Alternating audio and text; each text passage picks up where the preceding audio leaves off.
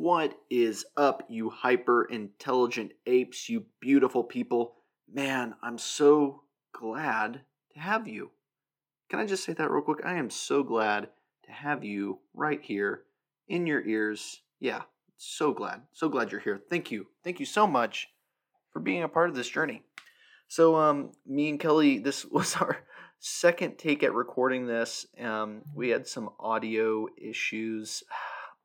Folks, I don't know if you I've made this clear or not. Um, this podcast, right? It's it's not your normal podcast. This this podcast is alien transmission of some sorts.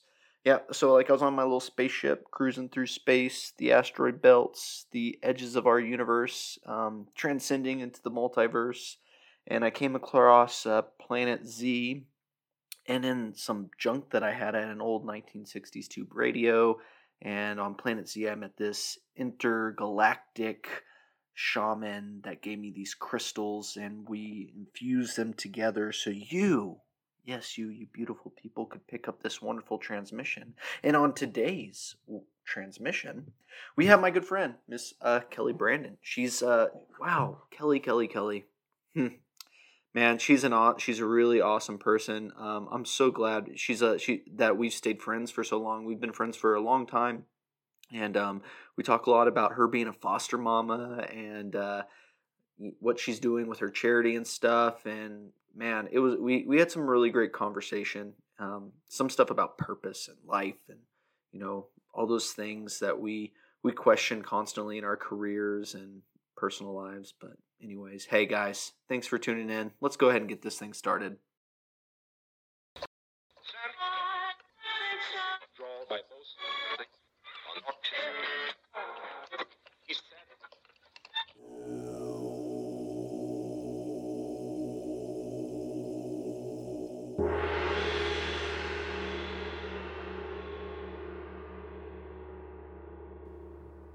We looked at the audio last night and it was not that great and kelly had like a lot of awesome stuff she was talking about with her charity nonprofit and what she's doing um, fostering and yada yada yada and i felt like it was a big un, it was um not misjustice is it misjustice or- Unjust. un, it was unjust. It wasn't right because um, it's it's I really like I'm not speculating that a lot of people will or will not listen, but like I want if whoever does listen and shows interest, I want them to listen and not be annoyed by all the static and stuff. And yeah, so that's that's mainly it. And so you know too, like I didn't really I think I haven't really told you too much, I don't think, but one of the big reasons I did this wasn't because it's just a passion project. I wanted to do this for a long time, like do a podcast, but more or less, like I've been wanting to do this because um, right now, especially, we live in like a crazy fucking time, Mhm. and I feel like there's a lot of like just like animosity and like people that just hate each other, and not enough people talking to each other, and there's people doing great shit all over the world, and that's not heard enough, especially like your story, and I want to talk to just anyone and everyone and gain perspective because like i'm afraid um, especially more so over the last five years of being pigeonholed down to like one idea and be like that's my belief system permanently forever and always like i would like to um, and i don't want to seem wishy-washy either but i would i want to always stay open to listening to somebody else um, even though i may have certain beliefs like i'm always opening open to hearing someone else and um, of course, hearing someone that's doing something like you are. So um, let's dive right in. You want to tell people like exactly how you got started and um, what it, I guess start maybe with um, what you do exactly. Okay. Um, so I uh, foster children as a single 26 year old, and um, I have only been licensed for a few months. The process was about five months long because of COVID, uh, just everything having to be over Zoom. Organizing, usually they uh, do a lot of the trainings in huge groups, but they had to do them Mhm. individually in our home, so it took a long time. So I've been licensed since June of this year. Uh, I've watched a total of three children. My longest one, though, was for two and a half months. My foster son, who was five and a half years old, and he just went back to his mom uh, probably two weeks ago now. Mhm. Um, so yeah, that is my passion. But what I do for work is um, accounting, a little bit of human resources at a place I've worked at for about eight years. Mhm. So that is my life It's an awesome in a one. nutshell. Yeah. And and what was it that was the starting point for you? Why fostering kids, not saving um, the whales? Like like I said yesterday, fuck the whales was Yeah, I think I think- response. I think yesterday I said I don't care about the whales. Sorry, PETA. yeah, Um, not great animals, not my priority. Mhm. Um, but uh, yeah, so I have always had like a heart for fostering. I honestly like can't pinpoint where it came from. I just remember as a child thinking about it, and even in Mhm. like my early journaling, because I've journaled or what people would say diaries my entire life. I remember saying things like writing notes to my future foster kids, and really. just always yeah. how how old were you? I started journaling when Like- I was like maybe in second grade. And you were at second grade. You were journaling to your future foster kids. yeah, Wow, just to like this was like this was meant to be. This was always a thing. yeah, I've recently actually a lot of my journals from childhood I don't have anymore, but I've found like little notes that I've kept and stuck Yeah. in my like memory boxes of notes I wrote to my future children of like what I'm doing to be better, which at that time I was not doing anything to be a good person. I was terrible, but Mhm. so anyways always been on my heart um, i also had a friend when i was younger uh, who was in the foster system and i don't know her didn't know her full story because you know i was thinking i was in the fifth grade never thought to ask i just knew she was in the foster care system and then her foster parents were not great to her the school kind of found out got involved she got taken away i never got to see her again and it just always stuck with me because she was such a troubled child and we were always in trouble when we were together um, and so I always just thought if I ever have the chance to do that, I'm going to do it and be a good foster parent and a good example. Yeah, And so this year I just deep dove like Yeah. literally into it, which is kind of crazy. Went from being Mhm. like a single 26 year old living near downtown Fort Worth to a single 26 year old mom Yeah. to foster children. Yeah. And yeah. and it's a drastic change. Like it's Yeah. a, like almost polar opposite life. hmm but you like i know we talked yesterday like it's like this wave though because like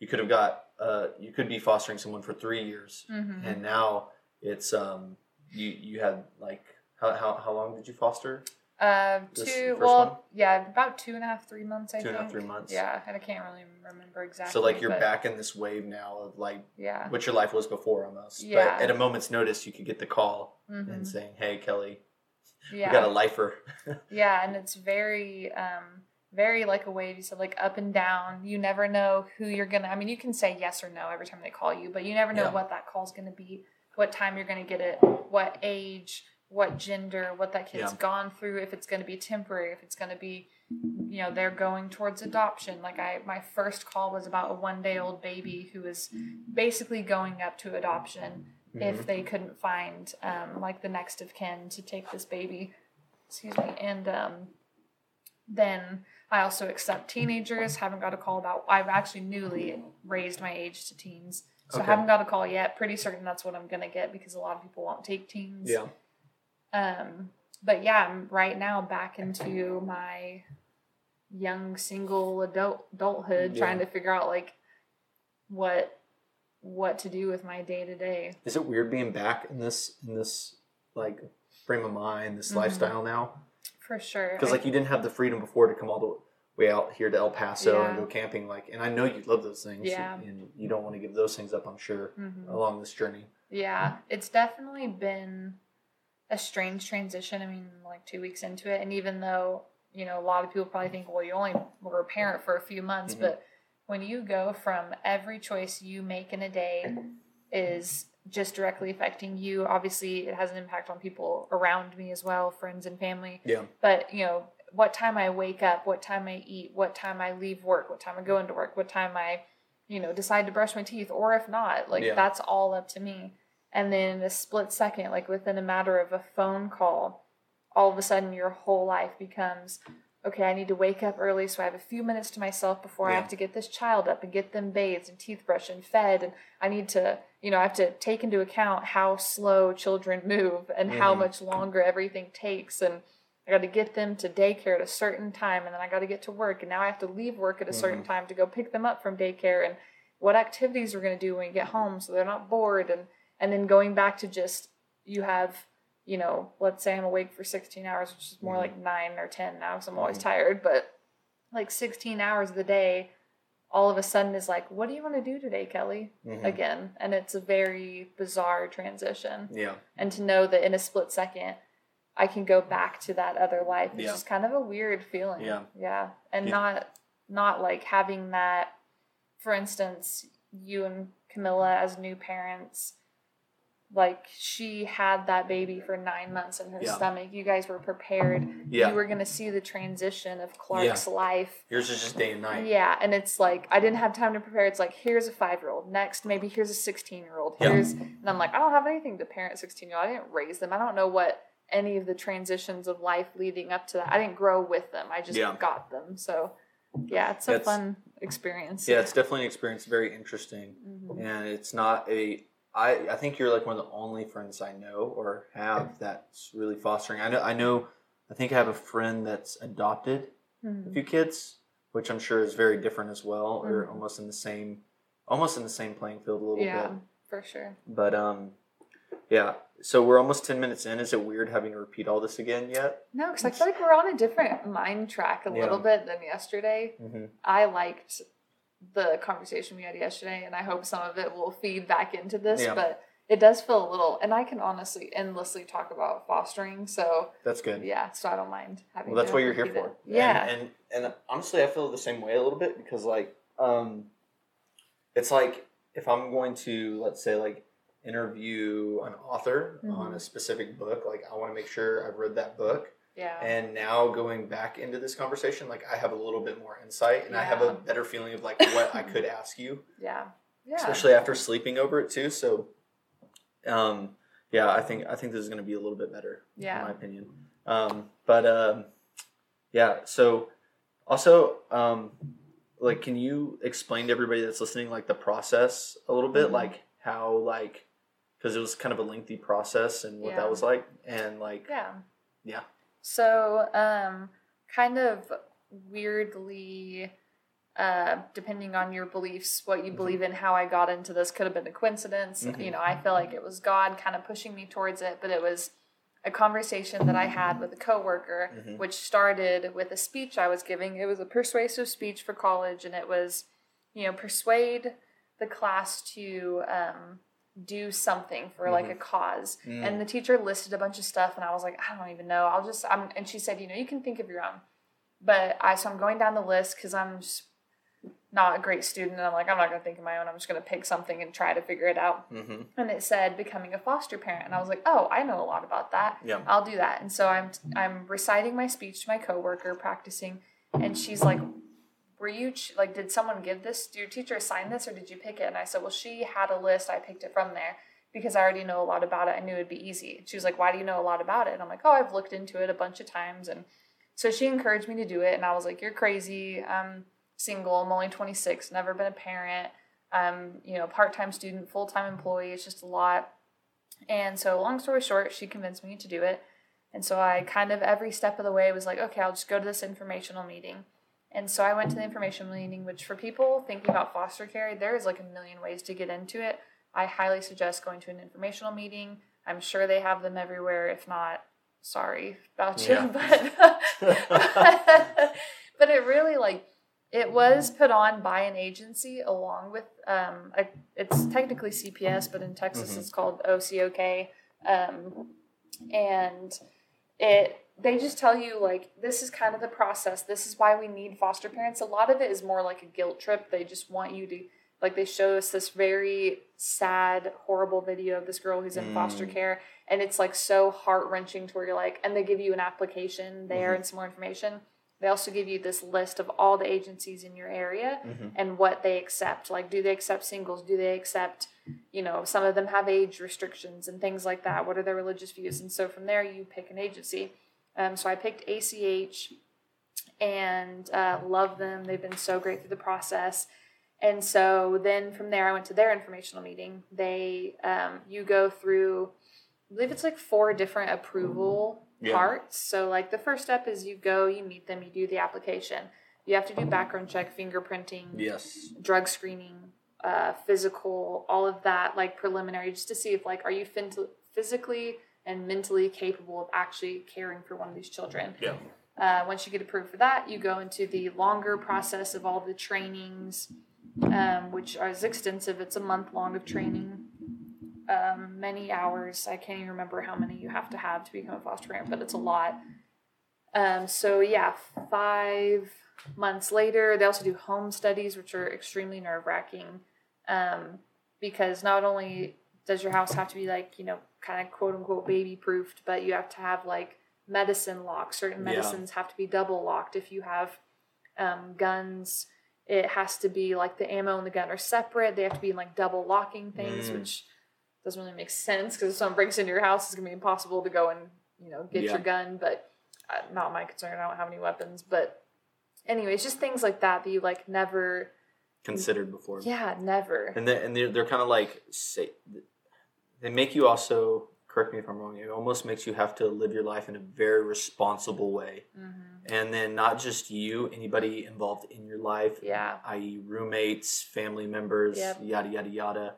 Anybody that would be involved, that's directly involved in your life on a regular Mhm. basis, um, family and friends as well. Yeah, like Or my did I say that right? Or Yeah.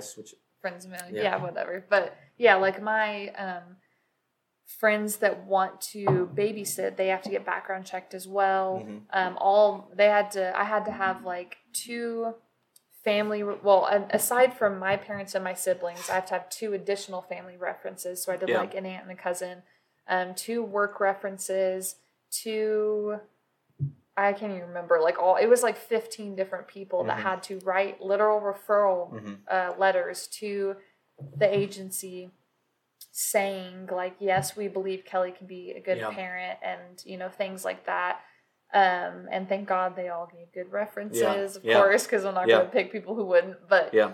um, and they really like dig into your life Yeah. and you know because they and a lot of people find it offensive i didn't because this is my passion i don't care what Mhm. question you're going to ask me i'm going to do it if i can help these children Yeah.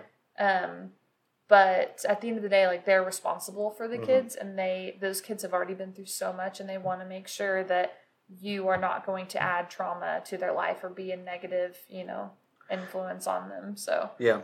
This is kind of a sidebar, but you know, saying everything you're say- saying, um, I guess also, and like, and correct me at any point that I, I misspeak or I'm wrong, but this is a very strong vetting system. mhm. Like they're really digging in to get to know you. So, oh yeah, um, like I said, this is a little off topic, but if you were a foster foster parent, this might be really good for career advancement, stuff like this. Because Mhm. if you can say like, I was a foster parent, and anybody that knows anything about what it takes to become a foster parent knows that oh, this is like a responsible, reliable human Yeah. being that that's a good point. I, that it just Yeah, clicked in my brain because I recently went through a similar type of vetting system for um, some clearances, and it Mhm. was very brutal as well. And um, I didn't even consider it at the time, like until afterwards. People were telling me like, "Oh, now that you're at this point, you know, there's a lot of good jobs that will hire you based off of Mhm. just this." And I was like, "Oh, wow, that's very true." And, I, and hearing what you're telling me is like almost very parallel to what I went through. yeah, So yeah,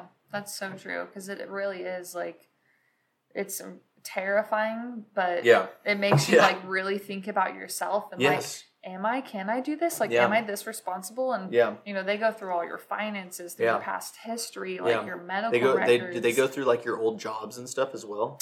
Do they go Uh, that I far think I had to list them, but you know, I've only worked two places, so it's pretty. You know, I think actually, I think it's like they go back the past like seven years or something, and I've worked Yeah. at Watermere for eight, and so.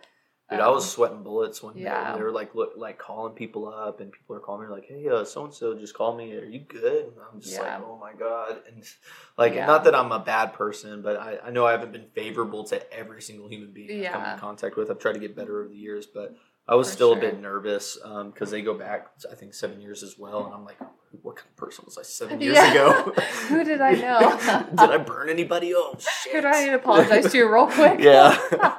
Oh man. That's funny. Yeah. Yeah, it's a weird thing, but I like not to discourage anyone because it is such like a fun thing to Mm-hmm. do and I've really I mean, I haven't been in it that long, and I know a lot of people have done it for years and years, and they get sour to it because all these people, because you know, still after your license, after they can trust you, then CPS does um, a random check, which isn't really random, but Mhm. that's also terrifying because then they go again through all your stuff, and that's like when you have a child and it you know when you have a child that doesn't behave well it's like is that going to be um, rep- a representation of me as a parent and it isn't they know those kids have trauma and you know they act up and things like that but Mhm. it's still like people are just in and out of your house going Yeah. through your stuff asking you all these questions and uh, so it can be nerve-wracking when you're kind of like all i want to do is help out this kid but Yeah. you know it's still Yeah. worth it And, those sure. and those kids have it pretty tough um,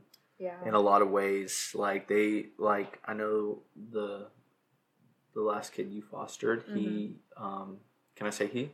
Mhm. Okay, Yeah. cool. it's I just not his make- name or I- like what yeah, I just want to. I want to. I want to make sure. I don't want to get you in any yeah trouble. yeah Um, so, um, I know he was like very like responsible for his Mhm. age, like could tie his shoes, and we made a joke about like it was like he could do all these things for his age, but it was like Mhm. clipping his toenails that he yeah got hung up on, yeah and that that was pretty funny. But these kids, um, more or less, I forgot where I was going with it, but there, it's you got to be responsible to like at least some level or degree. You have to be Mm-hmm. vetted, and they have to go through these processes because it's not easy, and it's definitely Mhm. definitely is not easy on the foster parent either because Yeah. like it is a big learning curve. Like it's one thing like me like having my son and being able to mentor and mold him and work with my wife and work out our problems and Mhm. still be functioning adults and be an example to our son and mentor and grow him but then you get a teenager or a Yeah. 10 year old or 5 year old that's just just damaged and that's Yeah. that's that's a lot of work and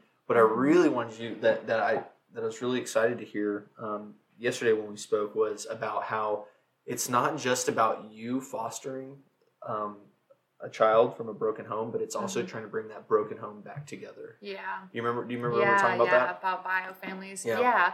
Um, and I think we kind of got there from a podcast that I've been listening to. Mhm.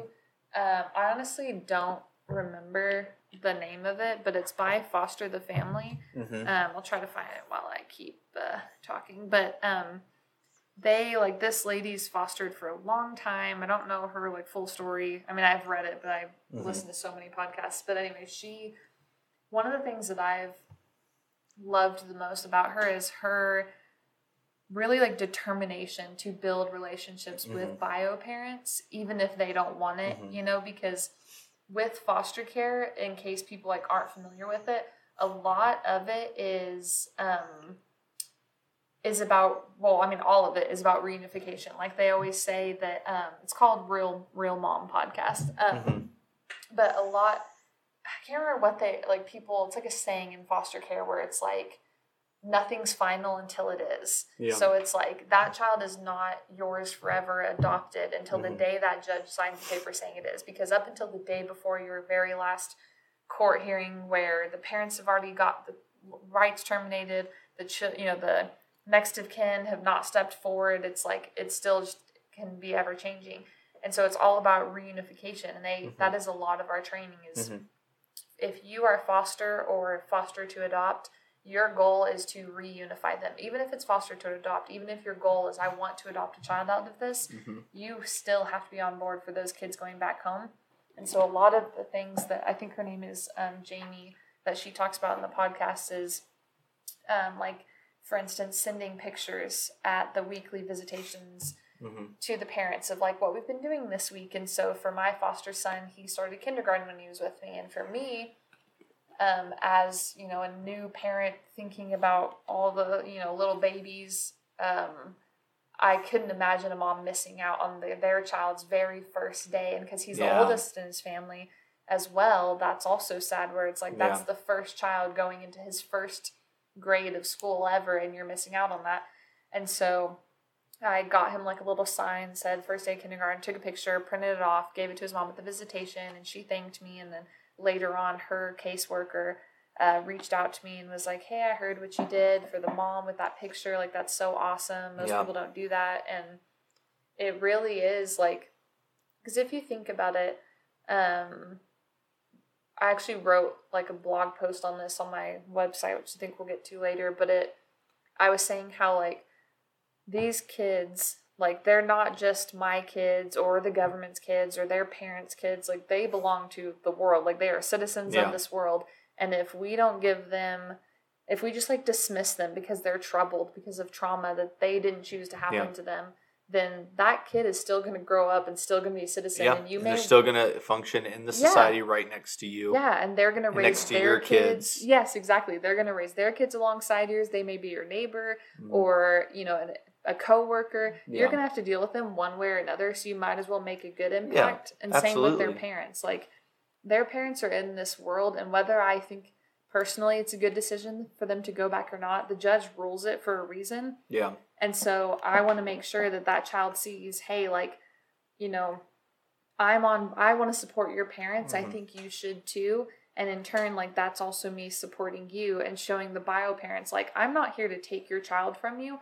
I am a temporary home for them to be taken care of and loved in while you figure out your stuff yeah, and I want you to because ultimately, like a child does belong with their parents. No matter if I feel like I can provide better Mhm. for them or not, it doesn't matter. They need to be Mhm. with their parents if that's what's best for them. Mhm. So yeah, it's kind of a it's a weird feeling for Yeah. sure because sometimes, I mean, most of the world or people, I should say, that I've talked to about it is always like, oh, can you even like what happened? What did their parents do? Can you even believe that they would do something like that? How can you just drop a baby off and leave? And like those parents probably had some kind of lifelong trauma just like their children now have. yeah, They didn't overcome it and it's unfortunate, but if they're trying, that's great. If not, that's also okay because everyone's damaged, everyone's broken, yeah, and and hopefully their kids end up in good foster homes and have a better life and learn from that. Mhm. But at the end of the day, like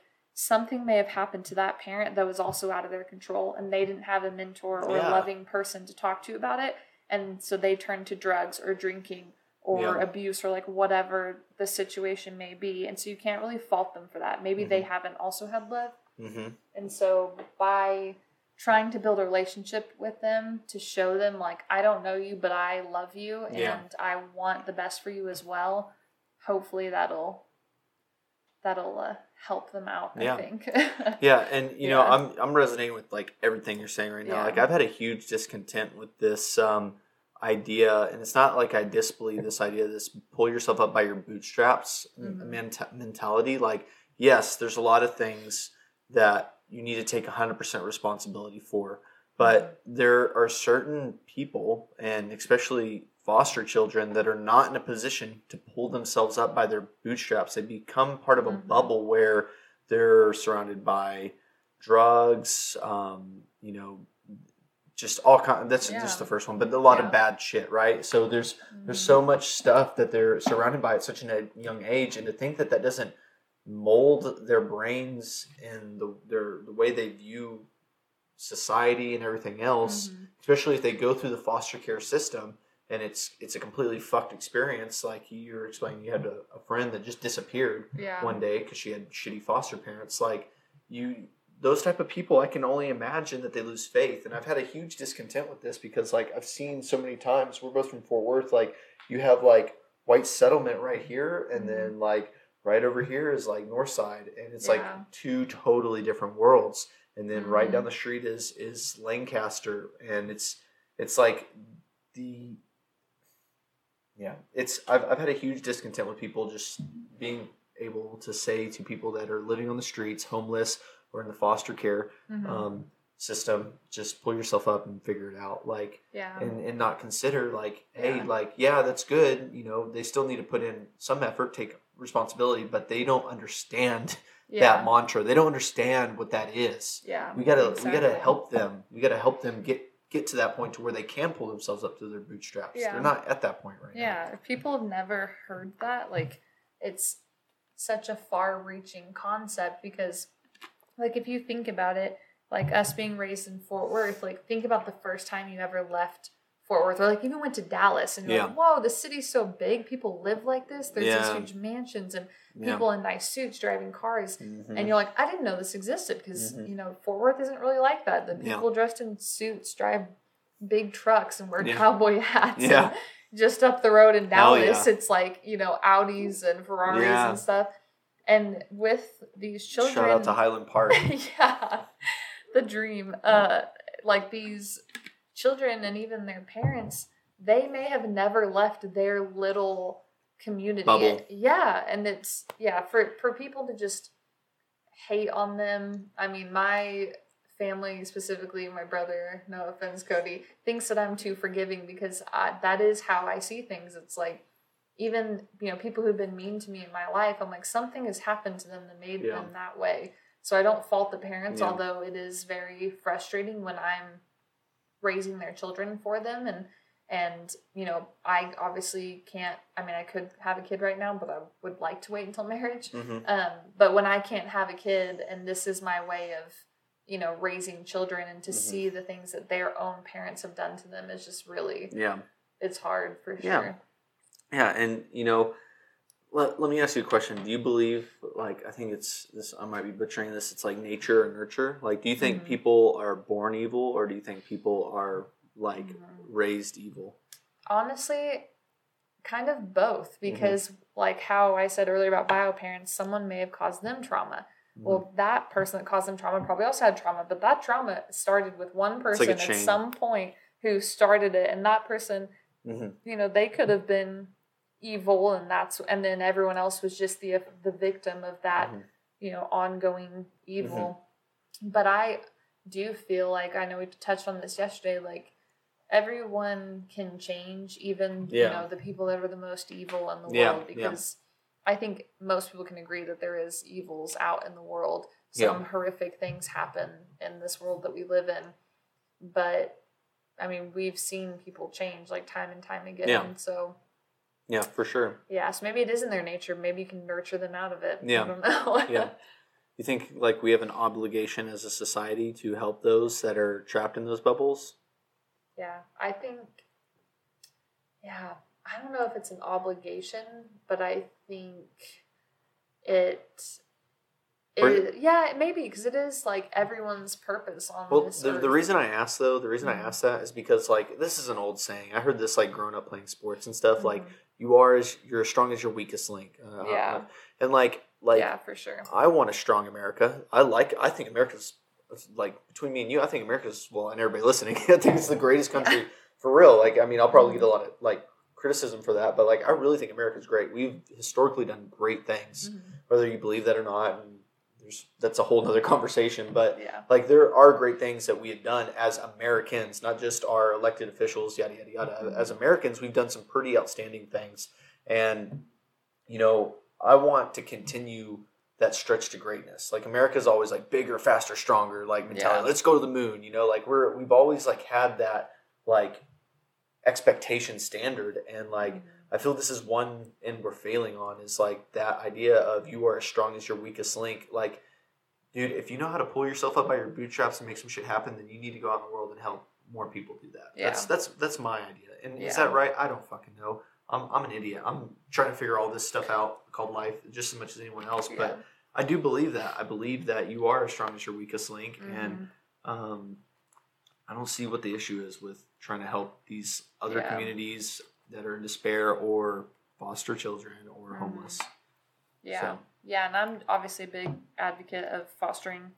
Um, and helping the homeless people, but Mhm. it could be like literally anything that Yeah. you can you know that you can do that really helps out just like your community and the world and Yeah, you know what whatever how big or how small it is yeah, and we and we talked about this yesterday too, right? We talked about like if you're like you have we talked about purpose and people finding purpose. yeah and there's so many people and i know them i see them in, in my job i see them in my friend circles yada yada yada they're like they're literally only doing what they're doing to put beans on the table like Yeah. that's it they're only doing it like if you're only doing things to survive then you're not thriving you're not Yeah. living you know like not. and and of course you're going to be miserable like money's great like money can do excuse me um, money can do a lot of great things for for you but it can also it can make you really jaded it can make you very um i don't want to say money's the root of all evil but i mean it can make you like greedy it can Yeah. make you you know do like unfavorable things yeah but when you're doing things for your community and you're actually applying your time and effort to try to make the world a better place then you engage in the world. I feel like a lot differently, and it makes Mhm. you like it sounds selfish. Like I do, I help people so I can feel good about myself. Yeah. But like, But that is but it's important. outcome. Yeah. it is the outcome, and it feels good though. It feels Yeah. good to to um to know that you're contributing to society in other ways of just working a job. Of course, you need to do something instead of just sitting around eating Cheetos, sitting on the couch watching Netflix. Yeah. But uh, of course, you need to work and uh, contribute to the economy. Mhm. But there's other work to be done as well. Like it's not just that. Yeah. Yeah, and I think like the selfish part of being selfless, like if you if you start it for start doing whatever it is for selfish reasons, Mhm. literally go do it. I don't Mhm. care why Yeah. you start it because I guarantee you that once you start volunteering, once you start advocating, helping, like doing whatever it is you're doing, your heart will change from it being a selfish thing. Yeah. Because literally that's what happened to me. Like last year I was just in such a like I wouldn't say like the deepest darkest place in my life, but just like not a good place. Mm-hmm. I had just gotten out of like a long term relationship, didn't really know what to do, was really confused, moping around, and I remembered like con- like going on this tour of the Union Gospel Mission in downtown Fort Worth and thinking like, oh, it'd be so cool to volunteer there, and then I Mhm. just never did because the only time I could would be for the breakfast shifts in the kitchen, which you have to be there by around 5 a.m. And so I'd have to wake up at 4 and I was like, never going to do it. And I listened to the sermon about singleness and using your singleness for good and helping Mhm. out the community and don't just waste it looking for the next person you can be with. And, so I really like took that to heart and I was like, okay, I'm going to do that. But it was more so a selfish thing. It was like, Mhm. I want to feel good about myself. I need this. I'm in a dark place. I don't know how to like wake up and get out of bed and do stuff. I have no motivation. Mm-hmm. I've been at the same job forever. I've been going to school for literally forever. Yeah. and dear God, it's taken so long. But um, dude, you're uh, uh, dude. I'll tell you this much: I'm still going to school, and I'm not even half as close as you are Yeah. to to your your your next degree. Um, yeah, it's a struggle for good real. Good for you. You're yeah, doing great. Thanks. Thank you. I needed that. on that end, keep Yeah. keep going. But honestly, like once I started serving breakfast there, waking up at 4 a.m. to eat breakfast and let my dogs out to get to the mission was like my favorite part of the week. I waited Yeah. until Fridays because I wanted to see the people there. Because at the mission, if people aren't familiar with it, um, they it's not just like a homeless shelter for people to stay the night and be fed. It it is that as well. Um, but they have like a program where they rehabilitate people back into the world. They get them jobs, teach them how to interview, give them food, you know, clothing, shelter, teach them how to take care of an apartment and pay bills and things like that. A lot of them whose kids are in foster care because they were, you know, previously homeless get their kids back and live with them in the mission and serving them breakfast, getting to know them, you know, hearing some of their stories or just reading about them on their Facebook page like that it went from being a selfish thing where like I need this to feel good about myself Mm-hmm. to being I want to be there because if these people don't have volunteers to serve them breakfast, they're not going to be at their best that day. And I want them to be Mm. at their best. I want to be there to make sure they have breakfast so they can go out and do what they, you know, need to do to get their stuff together to go Mhm. back out into the world because they're going to go back out regardless. Yeah. And I want it to be in like a good way. And um, it, uh, oh crap, what was I to say about that? Something about This happened to me like up. three I times yesterday. know. Yeah, we were both losing it yesterday. Um, dang. There's something about waking up early. I think. I don't remember, but yeah, it just like it honestly. It just changed my perspective Yeah. on how I saw the homeless, how I saw people who needed help, how I saw like serving people. It became I loved it. Like the times that I couldn't, like when COVID first started happening and they had to not allow volunteers. At first, it was like they couldn't allow volunteers who were um, at risk, like the older people. Yeah. And because I served with a lot of older people in the mornings, I was like, I'll take as many shifts as you can give me. I don't Yeah. even care. Um, and I loved it. And then when I couldn't, it really sucked. Like I, I wanted that and almost needed to be there doing that again. Yeah, yeah, and um, I feel like too, like, cause when when you do go through these things, like you said, like Mhm. even if you do it for selfish re- reasons, it becomes like that selfishness breaks once you're embedded Mhm. in that community, Yeah. helping the community. Yeah. You know, it's it's a different vibe. You Yeah. know, all your selfishness kind of seems to melt away. Yeah, it's a really cool experience, and I know a lot of people can't do things like that. If you can even do it like once a year, Yeah. um, it's just so honestly just life changing. Like help, it makes you feel different about yourself. Like Yeah. I kind of started discovering my purpose and what I what I was passionate about and who I am within doing this. Like it wasn't just about waking up, going to work, getting to the weekend, doing whatever. Hmm it was like you know thursday well really wednesday and thursday thinking about like okay this is the time i need to go to sleep. This is i need to pack my you know clothes for work because i would go straight from mission to work so that i can be prepared because i don't want to miss a shift. I Yeah. want to be there. I want to be on Yeah. time. I want to serve these people. And um, yeah it just led me down this like crazy road of I hate to say like discovering myself, but that, you know, because I'm still obviously doing Mhm. that and it's only been a year or so.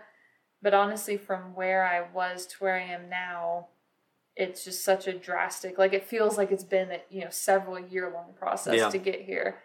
Um, yeah. Do you think do you think a lot of people struggle with this? Do you think a lot of people are like just stuck in this nine to Mhm. five grind, trying to chase that For next sure. promotion, and they've lost their purpose and content with life? Because I know you you have like it's it's really pressing to be. I, I said it the other day. I hate saying this because it's so cheesy. Keeping up with the Kardashians. Um, there's a British show called uh, Keeping Up with Appearances. It's I Yeah. love shout out to that show. It's an old like I think eighties show, but anyways, Yeah. um, yeah, I, I, I feel it, and I Mhm. think we talked about this a little bit yesterday. I've never liked to play that fucking game, and I Mhm. call it a fucking game because I really think it is Mhm. because you never know someone's journey. That's a whole nother conversation. Blah blah blah. People can change. We talked about that, but yeah. um, yeah, I, I hate it, and I hate that that is like the idea in a lot of people's heads that they have to get this better job, and then they're miserable in that fucking job. And I think you said it yesterday. People like grew up saying their their parents tell them they're going to be a doctor and they're going to do this, and they go through college and they become the doctor, and they fucking hate life. And Yeah. it's like, what is that? Like, you know, like they've achieved a great becoming a doctor is a great fucking achievement. Yeah. And it's yeah. So more on that. Like what Yeah. what is that? What is that to you? Um, yeah, I think especially our generation, like everyone's soul seeking, they want their purpose, they want, you Mhm. know, whatever. And I feel like, you know, everyone has their purpose and also everyone has the same kind of purpose, and that's to help everyone in the community and the world that we Mhm. live in because you can achieve greatness without either shoving people down or having people you know push you up because Yeah. they admire you and respect you so either way people are going to be involved and i think that is a little bit of everyone's passion and then also like singularly everybody has their own um, passion and i think if you have to work a nine to five job and you're like oh i don't have my passion this isn't it i don't know what to do you can still find purpose in whatever it is you're doing like um, part of what we talked about yesterday was how I've worked at the same place for eight years, and there's been a lot of times where I haven't liked it, where I've tried to Yeah. leave. Um, and one day, it was like when I was having my, I guess, epiphany last year, I was like, okay, I am still here for a reason. I have literally tried to leave, turned in my resignation. My boss would not accept it. Uh, and so I'm still there. What? Yeah, just like crazy, crazy. I'm quitting. stuff. You're not. Yeah, no, you're, you're, hired. Not. Yeah, let me talk to you for four hours in my office goes- about why you're not leaving. Yeah. Yeah, true story. Um, luckily, she is no longer there. Mhm. But um, yeah, so so I kind of thought, okay, like this is where I'm gonna be. This is where I've been. There's a reason that I've worked here for this long, and so I'm gonna find a purpose in this specific job because I'm not leaving, and you know, at least not now. But hopefully, eventually, Yeah. I'll move on from there. But um, but I think that honestly changed my perspective because I stopped stopped ca- like I still care deeply about that job. I love going there. I don't dread like going into work on Mondays anymore. Obviously, I'm a human and sometimes I do, but the day to day I enjoy being there. But I think that it changed my perspective of not even just work but everything in general, seeing like okay, this is a place I have to go to. So what am I going to do to make the day okay? Who am I going to impact? Whose life can I, you know, hopefully change even if just in a small way while I'm at work? And that kind of bled into everything that I did. It's all about the people and helping them and impacting their life in any way that I can. And so I think for those people who see like, you know, the influencers on Instagram or YouTube or like Mm. wherever they are, those like young girls, I guess I'll talk to since I'm a young lady, that like I'll see people, women who have they're the same age as me and they have three kids and a great husband. Yeah. You know, supposedly it's what I see. Yeah. And they have this beautiful home and I think like how and they work from home or they have their own business. Like, man, I want that so bad. Like all Mm. of that. But here I am at the same job I've been at and I have this nonprofit on the side that will never make me money because it's a Mm. nonprofit and I spend all my time helping people like when is that when is the world going to give me or you know God I believe going to give me Mhm. those things because of what I, what every what all that I'm doing and even though it's obviously not about that I think through thinking those things those women may have like achieved what I wanted sooner than I was able to Yeah. but they've had dark times. They've had times where they weren't, you know, Yeah. rich and famous and had great husbands and Yeah. beautiful children. And and there's also a lot you don't see. yeah, oh Like- yeah, for Like sure. Like it all seems perfect, but you don't see the uh, credit card debt or other Yeah. stuff that potentially That's is going so on. I'm not true. saying that they do, but yeah, I mean, yeah, I'm sure there is a lot of that that is going on. yeah, exactly. And so I think finding my purpose in little daily things that you have to do, like cleaning your house, going to work. Once I obtain those things that I want, like doing something that's my passion every day, I'll appreciate it that much more because Yeah. I'll have not known what I went through. And I honestly don't feel like you can get those things unless you appreciate where you are and find a purpose in that, you know, in the moment that you're in. Yeah, and um, hold on one second. I'm going to look up something. Uh, so you know, there's there's a lot of things to unpack there. Like I think um, I've gotten to the mindset of, and it's it's a hard time to really kind of preach this stuff, but I think it maybe at the same time it's a it's a it's the most important time maybe to talk about these kinds of things because there's a lot of people that are jobless right now Yeah. and struggling and um, they're probably doing there's probably a lot of soul searching going on right now Yeah. but Yeah. um more or less like um it's it's it's not realistic when we look at like these social media profiles of all these people doing so great and their happy life and all this Mhm. great stuff going on for them and these YouTube channels of people just balling out. And like you said, there's a lot to unpack in just that. There's a lot we don't see. We just see the positive that they're putting out that looks cool and the, the videos of them doing a bat flip off their like three story like uh, villa that they're staying at Yeah. in Thailand into, Into their, their infinity, infinity pool, pool. looking over the mountains in Phuket. Like, Yeah. um, That but sounds like a trip you went on. you know, you know, me and me and Camilla, we we um we sat down, we wrote out some goals uh, a while back, and we wanted to figure out like what a good number was. I'm not gonna put, say the number or anything. Like uh, annual income that we would need to, and this is what's funny, right? Our our this this goal is to be able to take care of our family. And a lot of people don't. I don't think a lot of kids our age, especially, we're caught up in that nine to five promotion, blah blah blah. Mhm. Like we, I've always thought in my head over the last probably five years, what can I do to retire my parents? Like I'm like not necessarily retire them, but like understanding that you know they can't work forever. Like they're Mhm. gonna get old, and someone's gonna have to take care of them, and I want to give them the best possible care and life in those later years. Mhm. So I want to make all my decisions now based off of that I will be 100% responsible for these adults. And and I'll, and I'll get into the purpose. That's I mean that's a very purposeful thing I think. Mhm. Um, but Um, I started like realizing when we sat down and we budgeted like what things would cost, and it's all figuratively. Like I, I'm, the, the numbers could be real off, Mhm. but like the average American salary, right, for middle class is, and this is between lower and upper middle class, is between forty thousand, four, forty forty thousand four hundred twenty-five dollars to one hundred twenty and six hundred seventy-two dollars, right? Like when you hear it, when I read that number for the first time, I think it was a little bit higher. This might be off, but more or less, that's still like that is like not a millionaire. Mhm. And I think they did like a study in Harvard or something like a while back where like after you make over 75k a year, like you're not like really like you you have more than enough money to survive and be Mhm. be happy. It's like a happiness. I don't know how you gauge happiness Yeah. off of money. Like I really don't. Yeah. But I mean, like that's one hundred twenty thousand dollars. If you can get to that upper Mhm. middle class, like that's fucking phenomenal. Yeah. Like that's that's a lot of money. You can do a lot of powerful, and our goal lined up pretty close to that. Yeah. Like what we would need if we tightly budget and did things properly.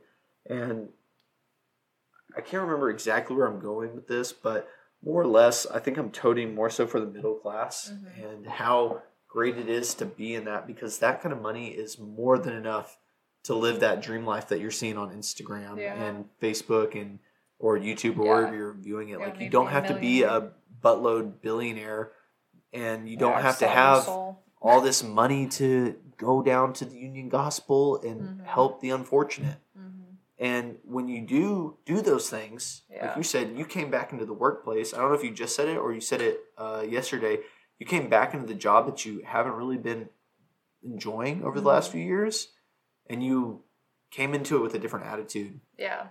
And Yeah. Just thankful to have a job. Yeah. Too. Like it's.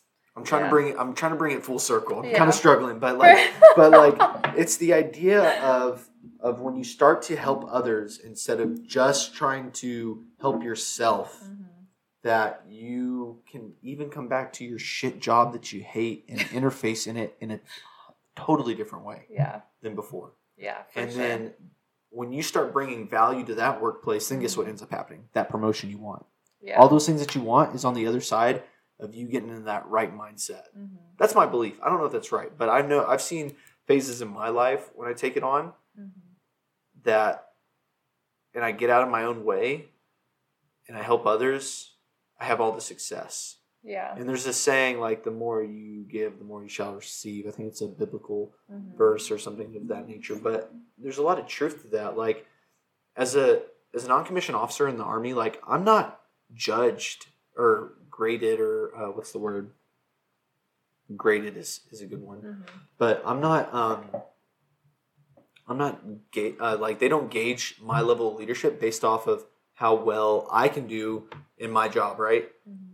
They base me and I'm and this is probably true to a lot of managers, supervisors and people in management, how well you do leading others. How well are your soldiers doing? Yeah. Like that's the concept, right? So it's like helping others is what shows like what you are capable of, what Mhm. you what value you bring to the army. So if I promote four soldiers to the NCO ranks, then I've made the I've developed more leaders in the army to make the army a better place. That's like this is very like stupid way to explain it, but yeah, I, I'm I can't remember how I got started on this tangent because I've kind of gone from middle class politics all over the place, but um, Yeah. it's it's definitely a thing that perplexes. I, I know we started with like, do, you, do we think like there's a lot of people in our generation that struggle Mhm. with this, and I think you know a lot of people would find um, if they gave more, as as contrary as it sounds, it's like I don't have anything to give. Like Yeah. I can't give, but time you can give your time. You can go down to the mm-hmm. gospel if you once you start Yeah. applying it. It's it's not. It's like this selfish, self, selfless, selfish trade off in a way. Like when you can like really embody the selflessness of things in giving, it has fruitful returns. Yeah. And you can be Yeah. cynical and not believe that, but that also that that to me that's someone that's never gone down and and gone to a homeless shelter or helped somebody. Yeah, that's true. And um there was let me see what yeah, so there's this sermon that I watched and he was talking about time and how, you know, people may not have a lot of money to give Mhm. to people. and um, but like everybody has time, and even people are like, oh, I don't have time. Mm. Well, this pastor, I think he did it in like the whole year or maybe several a month or something like that. But I'm just gonna do it in like a week, and hopefully I did this math correct. So I did it real quick, but don't fuck basically, yeah. So if you have seven days in a week, and let's say you sleep eight hours a night, which most people Yeah. don't do that, but let's just say that's 56 hours. Mm-hmm. of sleep. And then Mhm. say you work eight hours a day, five days a week, that's 40. So you have 96 hours of sleeping and working. Mm-hmm. And so what's left, because there's 24 hours in a day, Mhm. is 72. Wait, Mhm. is that right? I think it's so eight, eight, 24. and eight. So so if you sleep eight hours Mhm. and then you um, Work work, eight eight, hours. hours. then you have eight hours of rec time. The only reason I know that is because I read something Yeah, where like the yeah. perfect life balance is eight, eight, and eight. Yeah, that's eight better. times I'll three do is it. 24. Yeah, I was trying to do it in like a week to be Yeah. like, this is how much you have in a week to, you know, whatever. So we'll say 72 hours. Okay. If you take away sleeping and working, you have 72 Yeah. hours in a week, which Yeah. is like a lot of time Yeah. to do whatever you want with. Yeah. And if you raise kids, probably, you know, 70 of those hours Yeah. are taken up by those children. Yep. But those like few hours that you have, you can choose to volunteer or to advocate or like literally Mhm. send someone like a note of encouragement or Mm-hmm.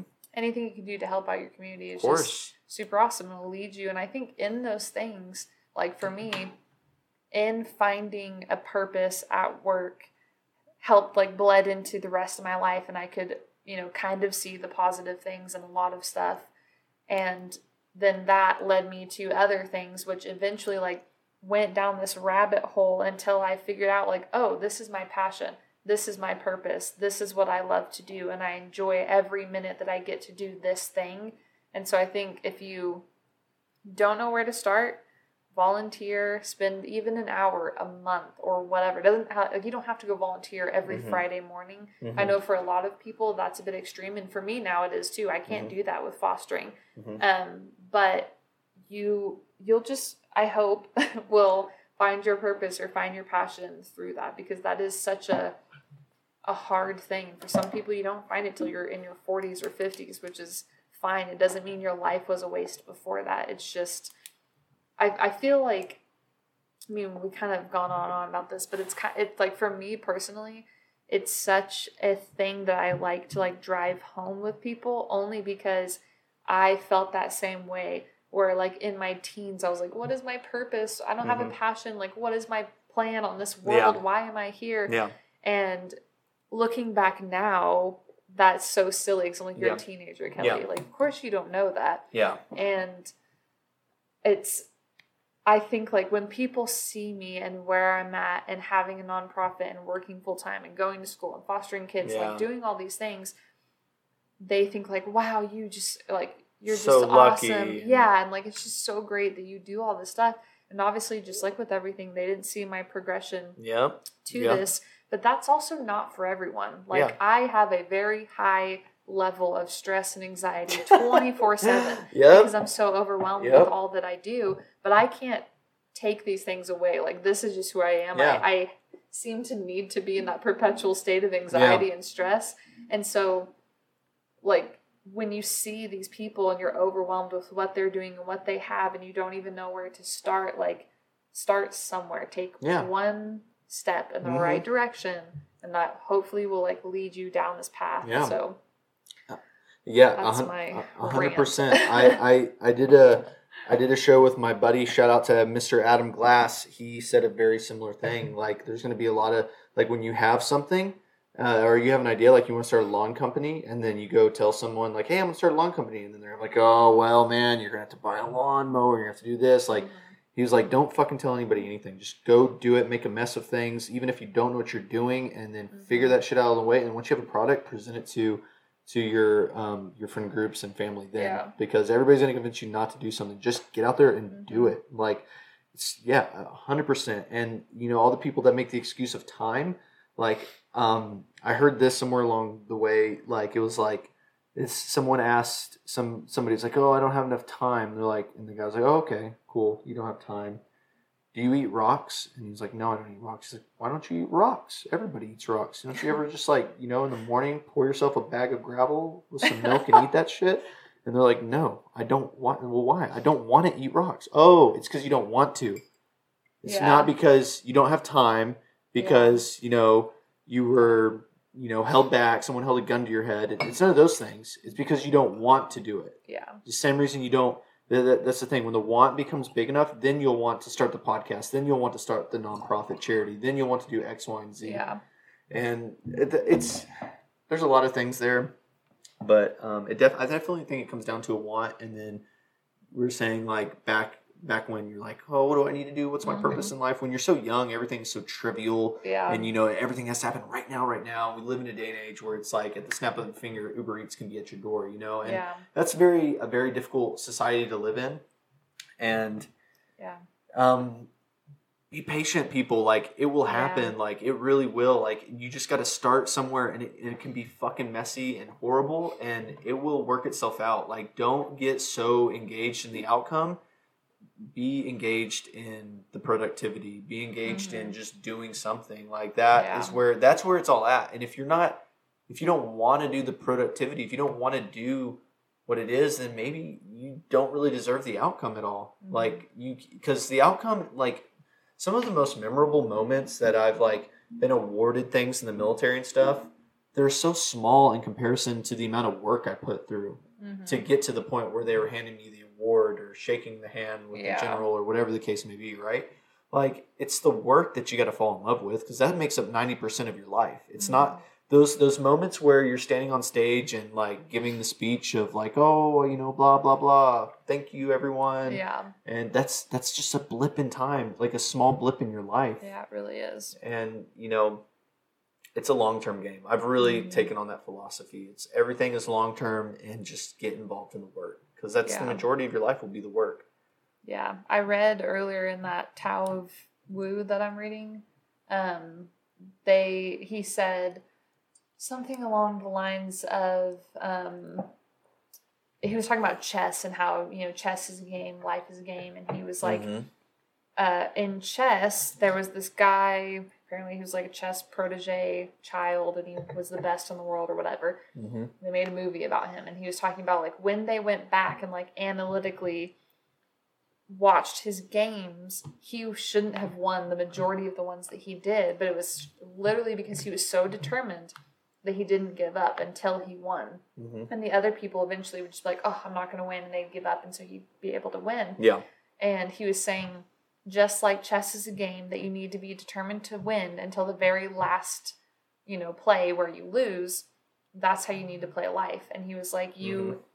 you need to play life as if it's a game that you're determined to win until your very last yeah. decision on your deathbed. And yeah. and that is, i literally when i read that this morning i was like yes like i don't like that whole life is a game thing that people talk about. Yeah. But yeah, like that is so good if you're determined to win. And for me, winning is being like getting to the end of my life and being like, wow, I was a well rounded person and I did things that didn't only benefit me, but my family and my friends and the world. And I think yesterday we talked about um, how my the whole thing that led up to me watching the sermon that helped me decide to start volunteering and then fostering whatever I had heard on the radio during that time. This late they were asking, um, not really jokingly, but kind of like lightheartedly, like what makes up a well-rounded person. And so some of them said some funny things, but this lady was like, you know, someone who takes care of themselves physically and mentally and emotionally, someone that contributes to society, someone that has a good job, someone that um, you know, like raises a family, brings good kids into the world. It was all these things that I was like, yes, that's yeah, like that's something to achieve. I want that. I want to be Yeah. a well-rounded person in that sense that she was talking about. And so in my mind, like that's something that I can work towards, that I can achieve in, you know, the Yeah. game of life. And Yeah. So yeah. yeah that's that's awesome i really i really like that i Mhm. want to read that fucking book like I was like I was telling you, like I like Wu Tang Clan. There's a few songs that uh, I've I've liked, but like there is like a huge cult following of Wu Tang Clan. I didn't really Mhm. ever like get there like a lot of people did, Yeah, but I've appreciated them. either. I was like uh, bigger fans of other artists of that era, but um, I definitely appreciate um, who they are as artists, and I Mhm. definitely want to read that book. Yeah. Um, but um, It's a good. there's there's a similar thing, and I want to say it was my grandfather, my mom's dad, that taught me this because I played Monopoly with him growing up through the years. I don't know if I ever told you this or not, but he told me, and this is kind of like a capitalist uh, type um, like thing, but there's also some deep philosophy in what he told me. It was like he said, he told me he's like, how do you win Monopoly? And I was like, you have to buy as the best properties, and you know, and then people put houses and hotels or whatever on them, and then you charge people. He's like, yeah, you can't win Monopoly getting a job. And I was like, oh shit, like you're right. He's Mhm. like, he's like, if you want to, you have to invest your money. That's that's more or less what he's saying. Yeah. You have to invest your money. He's like, you want to know what else about Monopoly that you don't understand? And I was like, what's that? He's like, no matter how well you do in this game, at the end of the game, all the cards, all the pieces, the dice, and the board all go back in the box, just like you. yeah. And it's done. and- yeah. And I was like, and like, I didn't understand what any of that meant at the Yeah. time, but like now I do. And it's like, wow. So, like, even if I, you know, become, if I win the game and I have all the money, Monopoly money, Yeah. like, it doesn't matter. It doesn't go with you. Yeah. It's, it goes back in the box. Yeah. But, um, yeah, it's a lot of deep philosophy here. Yeah. I like- I I'm was, liking it. Yeah, we're gone down a definitely a different rabbit hole Yep. than we were at yesterday. it, but it's good because like it's like still on par with a lot of what Yeah, we were yeah, saying, for and, sure. and I'm I'm fucking digging it. Um, what do you call it? Um, let's talk let's talk about um your your charity now because I know we haven't really talked Mhm. about that at all. Yeah, so um, I last year started a nonprofit organization called Grace Within Me, then did nothing with it until COVID hit. Um, I hate to say it, but I was bored, and when I couldn't volunteer at the mission that often, I needed something else because I've just kind of been in this place in my life where I need, like, truly need things like that in my soul. And so um, it mostly started as a way to help out the homeless. And then when I started fostering, I was like, oh, this is perfect. I can also integrate like fostering and adopting and things like that into it. And so what we do is we provide what's called grace bags um, for people in need, like the homeless, foster and adoptive parents and kids. Um, and like in in those grace bags are things like hygiene um, products that people need, clothes, um, snacks, things like that. Right now, since I've only been like fully engaging myself into it, the past couple months I've been focusing on the homeless because it's a little bit easier than creating bags for foster and adoptive families and kids because their stuff is a little bit more specific. Yeah. Um, but yeah, that's basically it. It's, it's kind of like a gap services type program where you know you have homeless shelters that provide certain things. They can't take all the homeless people in every single night. So we're there to provide Yeah. the people on the streets who can't make it to the shelters or Yeah. who only can every once in a while with stuff that they need to get through the Mhm. nights. Mhm. Um, same with foster and adoptive families. When you foster a child, you do get um, help from the government and other agencies, but that help usually doesn't come until eight to 10 weeks after you have that child. And so you're spending your own money um, on their things. And so that's the same thing where we come in, help them out in any way that we can um, during that like interim time. And same with adopting, even though it's a little bit different with adopting, like if you foster to adopt in Texas at least. Uh, a lot of your adoption fees are waived. You get like continued assistance from the government in certain situations. But even when you just straight up adopt a child not out of foster care, that costs a lot of money. And so if you need help with things, um, like you know providing formula for a baby or things like that, Mm. then we're kind of there to help. So So you're like you're like the buffer in between, like Mhm. what yeah, the homeless shelters and foster CPS is that right as well? yeah. Can't provide. Mhm. um, you fill that gap because there are Yeah. still things because they, they have tight budgets and stuff, and Yeah, they already sure. do so much, right? Mhm. There's so much that goes on in, with those agencies Yeah. that they can only do so much because they only get so much funding, and you're t- there to fill that gap to help those people because, like, especially like with homeless, like they might stay in the shelter for the night, but they and like Mhm. I've seen it too, and um, where the they release the homeless like after a certain time, and they're back Mhm. out on the streets, like they're not there like permanently Yeah. and there's still things they need throughout the day. Especially here in Texas, you might need some sun lotion. I've seen, Mhm. dude, for real, like I've seen, and it breaks my heart. Like I saw an older homeless man up here on Trans Mountain Highway. Mhm. This dude was burnt, dude. Like he was like he had been out in the sun all damn day, and he looked like like I don't know if he had mental issues or what the case Mhm. was. I really felt for this guy, but he was burnt to a crisp. Like yeah. like and he was just sitting outside and i was just like s- s- i felt for him Yeah. so like your your agency would supply things like toothpaste sun lotion and this Mhm. this yeah. poor soul's uh instant like uh Yeah. ins- instant instance Instance. Yeah. Yeah. sorry i'm i'm not i'm illiterate sometimes but um he uh, like things like that for Yeah, example yeah. bags um yeah. Really. toiletries whatever Yeah, and when people ask me like, what, you know, what can I donate? Liter- anything and everything we'll take because it can always be used in some way, and um, even if we can't use it, we will try to find another nonprofit that can use it. Yeah. But right now, just because it really is like early and starting up, and I'm kind of, I've kind of been doing it as a hobby because I do work full time and raise children and go to school. It's you know obviously not my first priority, and I hope someday I can get to a point where it is. Um, but yeah, really, anything that people can provide is just really awesome. A lot of it is hygiene because foster kids, adopted kids, homeless, they can all use Mhm. hygiene products. Blankets because in Texas, when it's cold, it is like a bitter, Yeah. bone chilling cold. yeah And then believe it or not it does get cold in texas Yes, yeah, it's horrible. It's not like Washington cold where it's like nice. especially up in the DFW area. Yeah. And like even out here, like it'll snow in the mountains a little Mhm. bit. So Yeah, it sucks for sure. and you're not prepared for it. Like Yeah, like just like East. Coast countries, like they Yeah. they've been doing this forever. yeah. Us in Texas, like we get so used to the heat, and Yeah. that's what we prepare for is this brutal Mhm. heat. And then the cold comes, and we're like, fuck, fuck, fuck, just bear Yeah. it for like a few months, and then oh, Yeah. so no one considers that it gets cold here. For sure.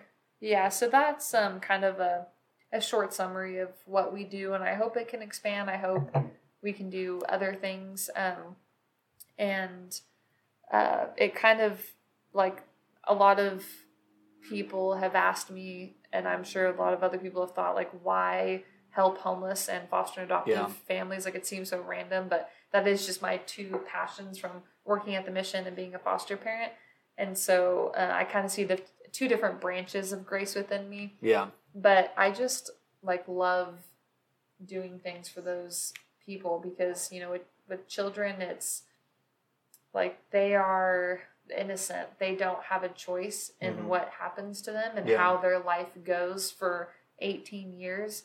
And so in any way I can help them and encourage them or mentor them or provide them necessities especially children who like age out of the foster system and never have a, an actual family yeah, if i can provide them with anything to help them keep going and know that someone loves and Yeah. supports them that's awesome same with the homeless the ones who have um, you know mental health issues the Mhm. ones who are veterans and have you know severe ptsd who can't be around other people or can't go to an overnight shelter. Yeah.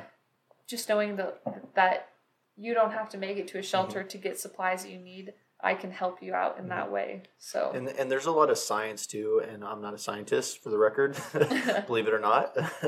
but there, I, I've I've read that there is some science on like hygiene and your mm-hmm. and taking care of yourself and on the hygiene side that helps your mental health yeah a little bit. And Yeah, then especially it. if you're like someone that's on drugs or not, not necessarily has a mental disorder, but is homeless, that's fallen on really hard times and bad luck.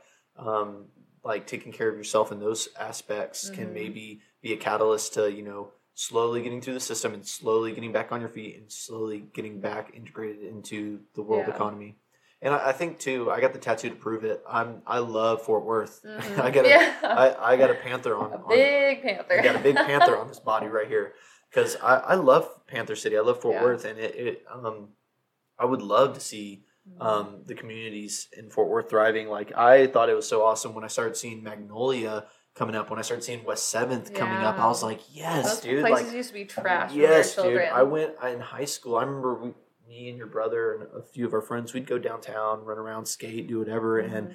it was a different vibe. I went to a few Yeah. concerts uh, and saw bands in janky parts of town, Yeah. and like it was like you went to the show and you went home, and Yeah. and it's now it's it's a out. nice place to to be. There's a I mean Yeah. there's still some bad spots. Um, um, the stop six area was like my Josh Elgizabal could tell us better, like because Mhm. he's he's told me it a hundred times, but I think it was like the twelfth most dangerous city in the early two thousands Wow. or, or Yeah. part of town, and it's definitely um, those those areas still exist, and Mhm. you know um, I want them to do better. I want them to Yeah. to to I want those communities to thrive for sure. Yeah. And not even just be like gentrified and move them yes, all out. yeah, but, I was about to say that too. that community, those people. I want those same people to remain there, and I want them to to own that part of town. Yeah. Yeah, for sure. And be proud in Yeah. what what they're doing. And Yeah, just like you were saying when we were younger, if you went downtown, there was like homeless people, you know, on stoops and hanging out and bumming people for money. And Yep. Fort Worth specifically, like I have hated that place for so long, and now as in my adult life, really appreciate like now all you know the homeless population. I feel like will always still exist because that's just kind of how the world is, unfortunately. But they've all moved to East Lancaster where they Mhm. stay because there are four shelters Mhm. down there that help them out and the mission included in that and they stay there because that's their shelter and food and clothing Yeah. and they do such a good job from my viewpoint obviously taking care of them that they don't need to bum money from people and go wander around downtown. I mean there are a few that still do but yeah, it's just such a nice feeling to and even the presbyterian night shelter um, they have this program with the city of fort worth. I forgot what it's called but um, they actually employ the homeless the ones who who li- still live on the street every night. They employ them and they walk around with big trash buckets Hmm. and picking up the trash that the homeless just throw out. Yeah, and it gives them a sense of ownership of community even though their community is you know the people living on the street that they all live amongst they clean it up. And that gives them a sense of pride. And i talked to one of them. I was riding my bike up and down there like one sunday.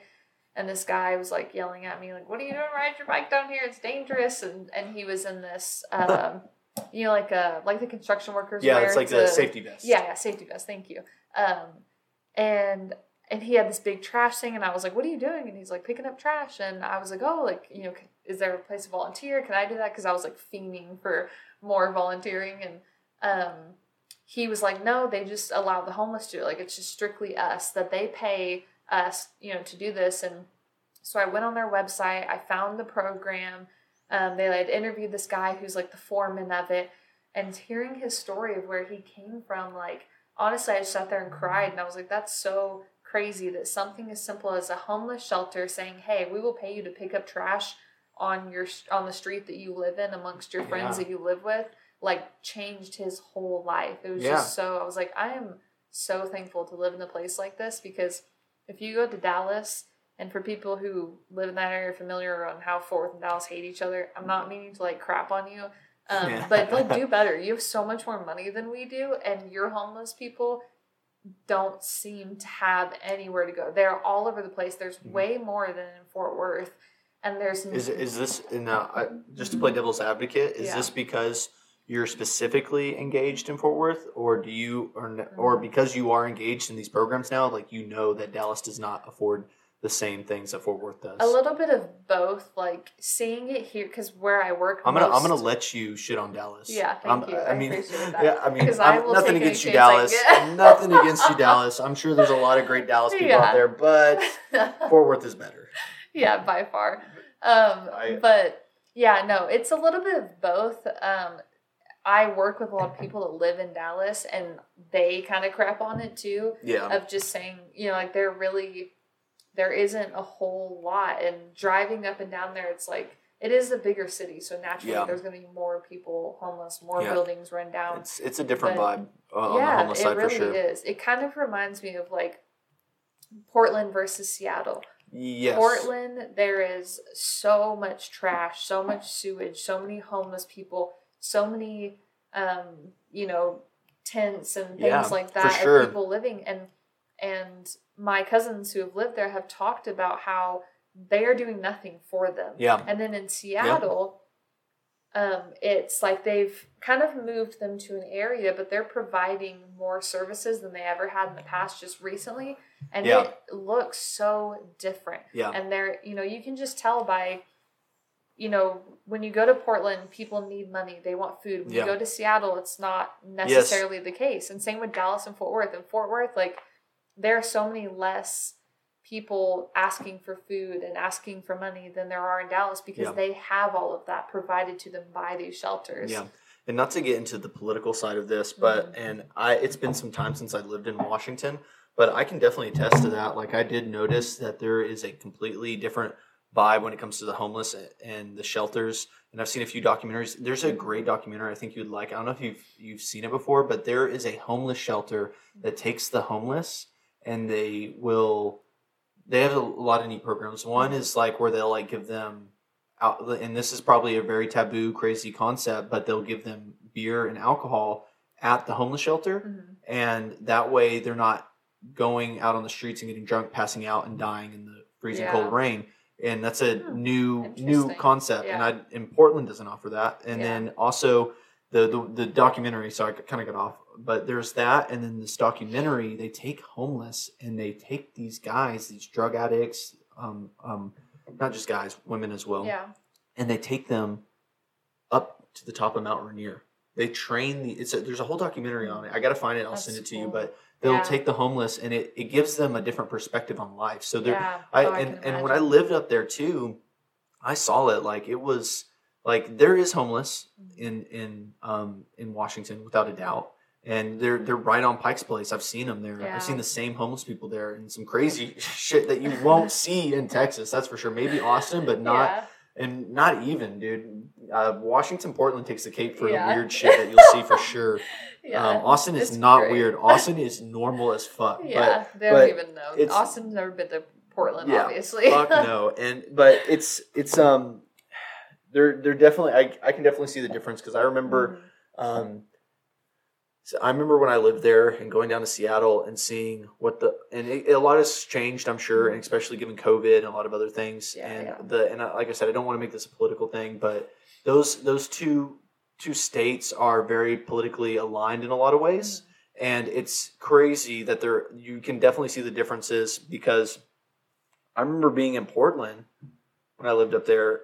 Homeless were everywhere, and it's sad because I'd see kids my age, and I was like 20, 21, and there were kids younger than me, homeless, Mhm. all over the streets of downtown, Yeah, all over the streets. yeah, it's really sad. It's it's a different vibe for sure, and you don't see that in Seattle at all. I yeah, you'll see homeless for sure, but not to that scale. There's Yeah. definitely a contrast there. yeah, it's a crazy world. Like, you know, obviously 2020 has been terrible for a lot of people. I honestly, not to brag, I can't relate. This has been a really awesome year for me, Mhm. but it's crazy to think of where we are in the world. That there's so many different social classes. That there can be America and then a third world country and people who don't have medical aid and don't have running water Yeah. while we're living in this world. Yeah, I mean, And I mean, Yeah. not to interrupt you, but like, like we're we're driving down the highway over here, Mhm. and like Camilla said it a few times. She says it Oh all the time. God, She's like, yeah. it's crazy. She's like, I've lived here for three years here in El Paso, and I just look over, and that's Mexico right there, Yeah. and you can tell like they're like when you're driving. I can't remember the highways. It it doesn't matter, but Yeah. there's a highway for everyone listening that you're literally on one side and you have the University of Texas, uh, El Paso, and it's very nice. On one side, you have a Topgolf and all this nice shit yeah. and nice homes on the UTEP side as well. Mesa Hills has million dollar homes, I think. Mhm. Um, some of them have to be million dollar homes, really nice homes. And then right on the other side of that highway is Mexico, and there's like shacks, cinder block Yeah. buildings that They're people are literally living out of. Yeah. And like this goes back to what I was saying earlier. Like it's crazy to me.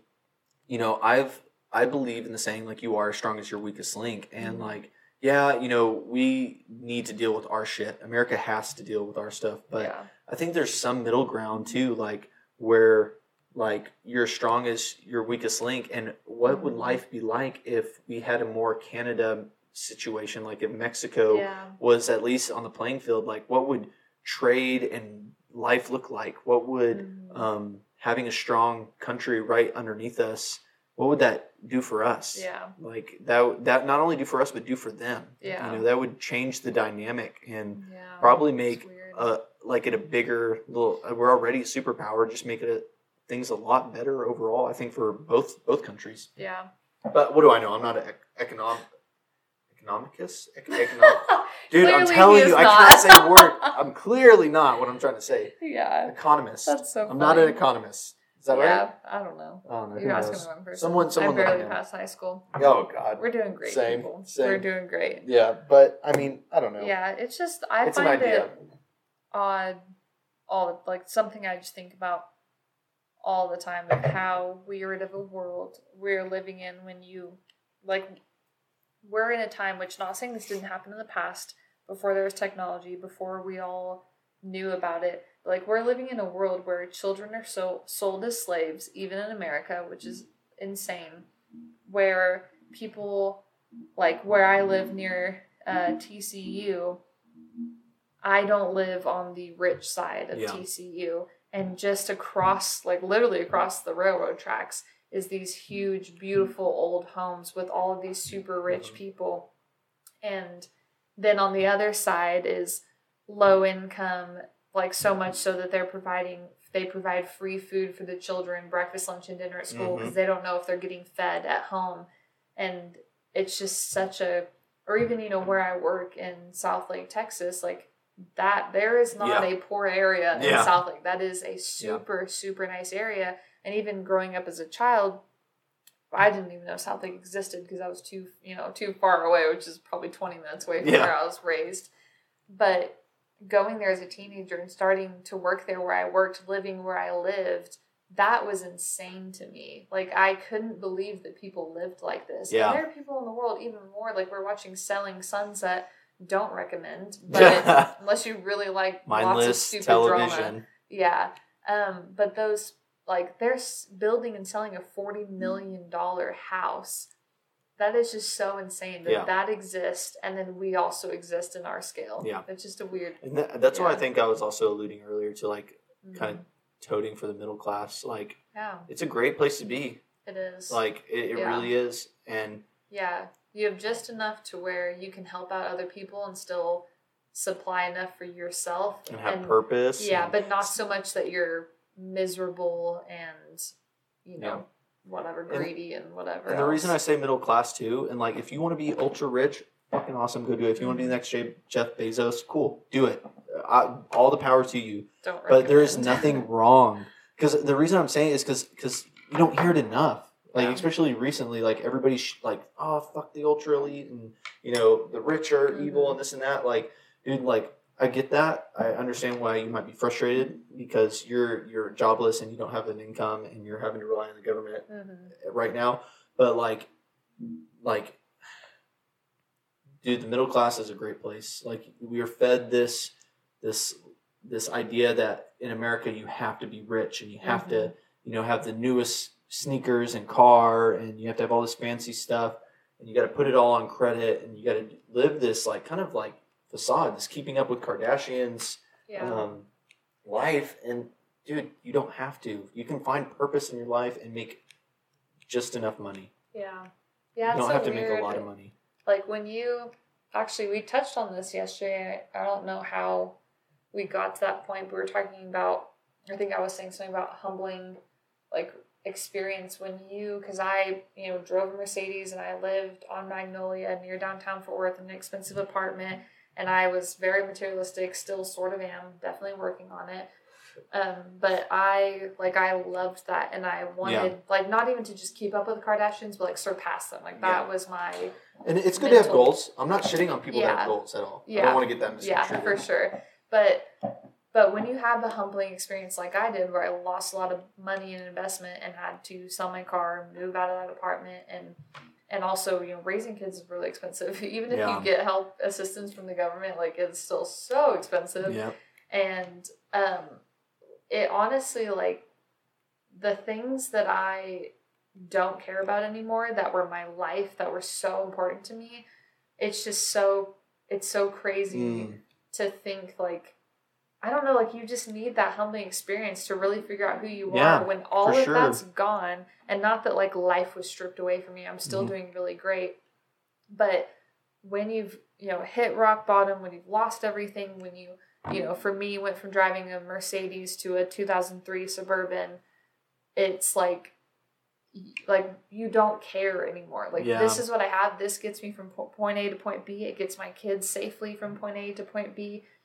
And although I would go back in a heartbeat if I could afford it, love Mercedes, but it's it's just a different uh I don't know how to explain it, like a different take on life I get. I think where I don't know, you know, there's rich people who have had really great comeback stories who have Yeah. come from poverty Absolutely. and made it and they give all their money to charity and i'm not talking about those people obviously but the ultra rich who have never had a humbling experience in their life like like generational wealth like you Yeah. you came into money and then yeah like the kardashians Yeah. it's you know it's just a you're able to start another billion dollar business because you came from billion your parents dollars. billions dollars worth of success yeah yeah it's an, i mean i don't want to shit on them because like there's there's there's there's a lot to unpack there too because you know it's easy to shit on them and i get it but you know i was watching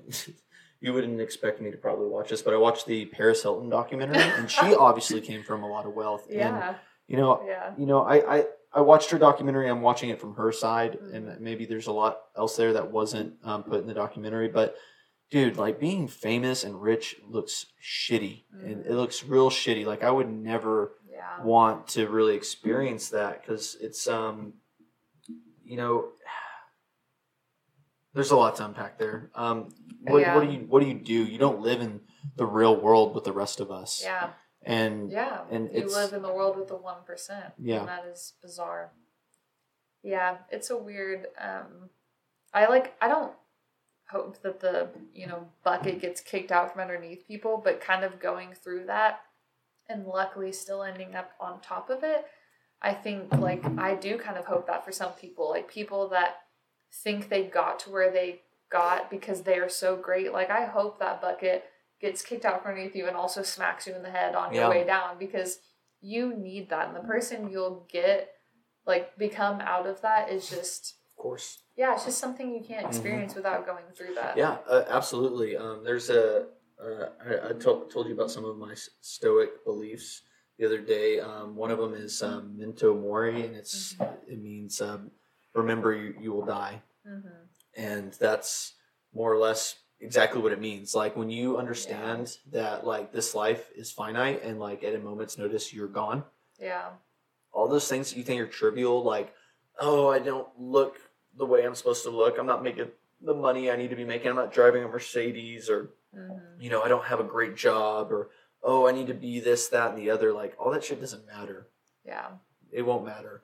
Yeah, and it's hard to tell people that because you really you you you know that like you don't realize it until it's gone, but yeah, it's a weird. Yeah, it is. You can't Yeah. like we can talk about it like all day long, but Mhm. until you go through it, like so a lot, there's going to be a lot of people they'll hear that and they'll be like, well, of course, you know, Yeah. of course, blah blah blah. You know, like yeah, they won't get it, and, and not shit on them, but it's it's it's definitely something you have to experience. It's not Mhm. something that you can just like read the stoic mantras or read the books and do the things. Like it is Mhm. definitely experience. It's definitely life has to hit you, and I um I, I firmly believe that the obstacle is the way. It's another sto- stoic mantra. It's you know like going through it is where like we said earlier it's the work your Mhm. life is 90% of your life is the work and all the Mhm. success and everything that you want it's such a small blip of yeah. all of it And you may get there and not even realize that yeah like that's not what And- and, that's not what you wanted. And, then that what suck. and then too we're talking about success right like what is success success to you is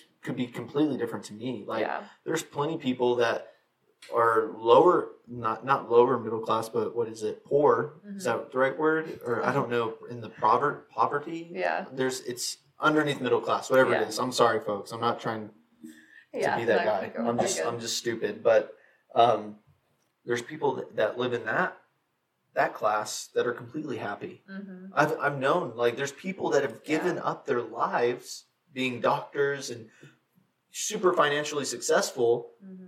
to be homeless and just live off the land and do those things Yeah. and just give all their money away, burn their social security cards and just run away and just Yeah.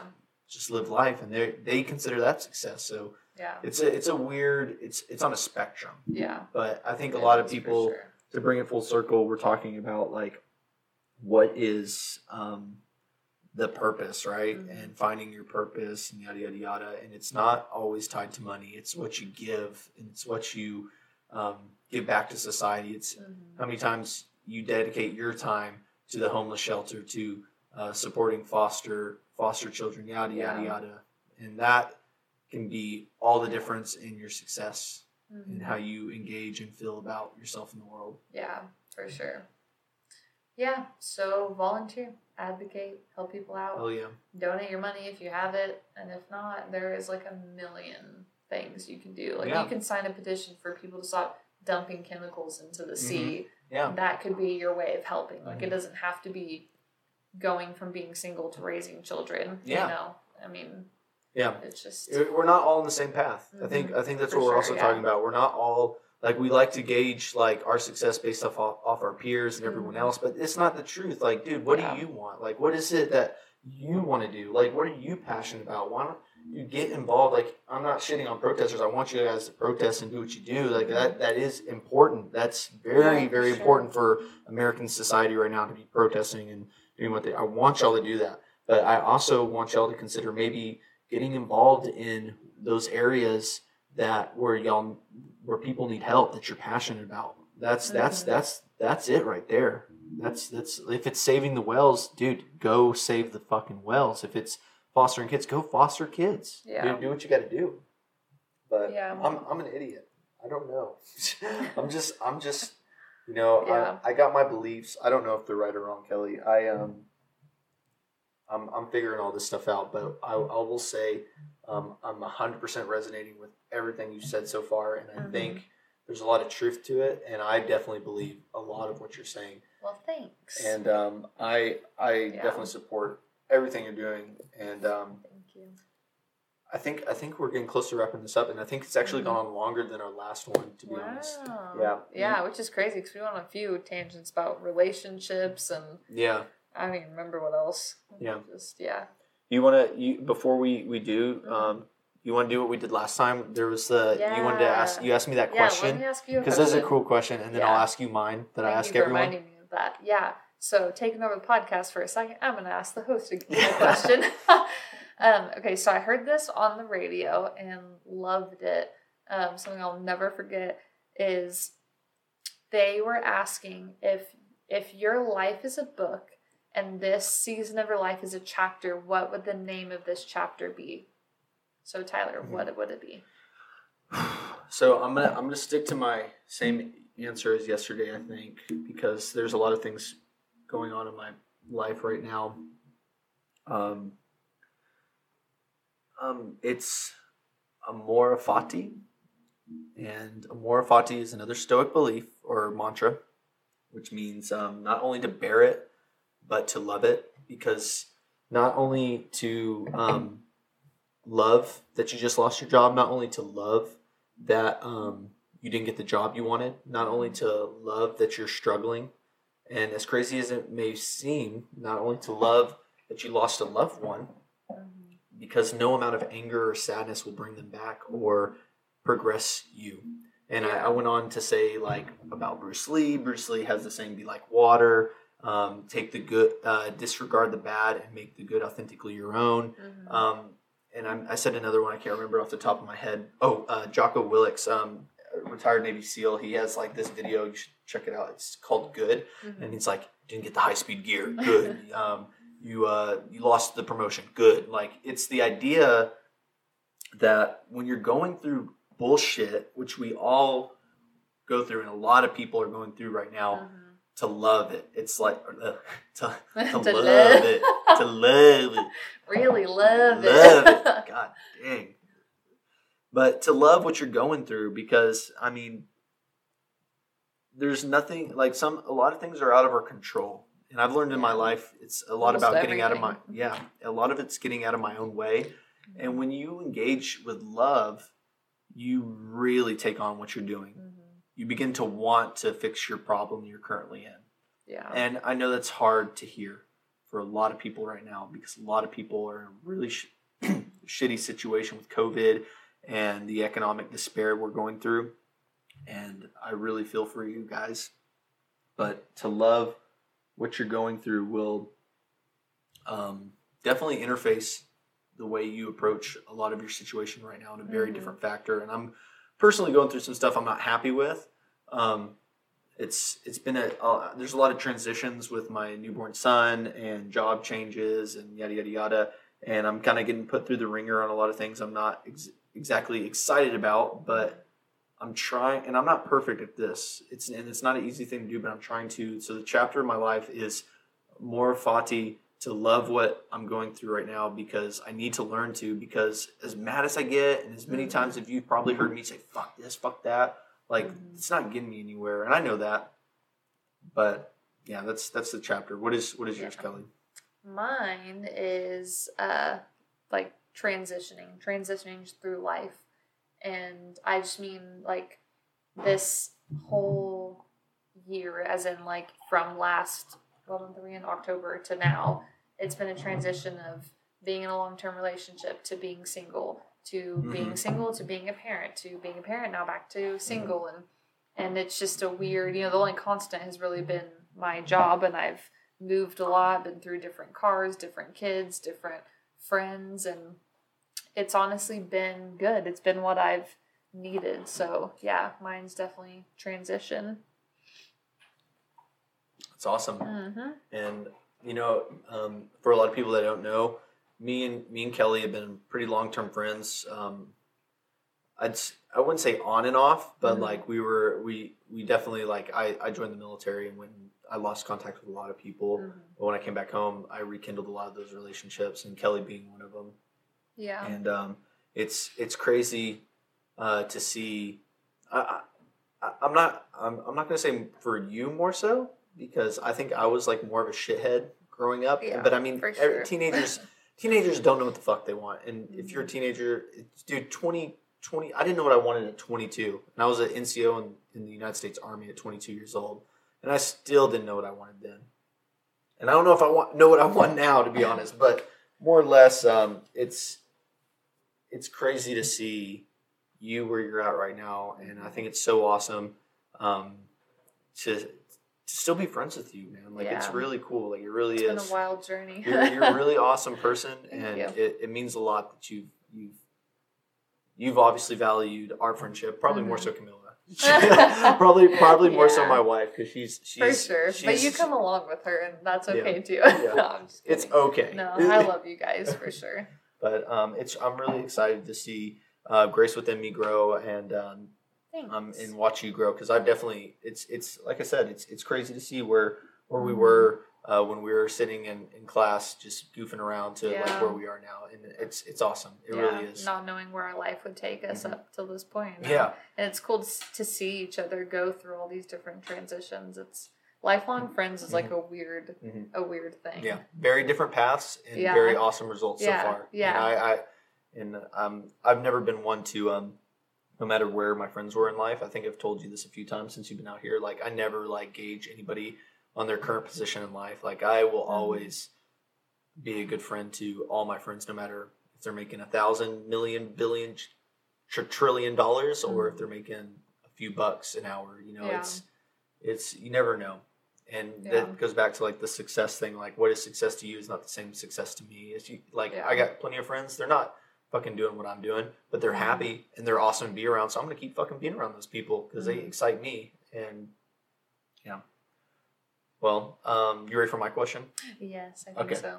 okay so my question is i'm a magic genie and you have three wishes what are your three wishes Mhm. and um, you can wish people back from the dead. You can wish for goofy ass shit. You can wish for whatever you want. okay. Um, only thing that will remain is you can't wish for more wishes. okay. Three wishes.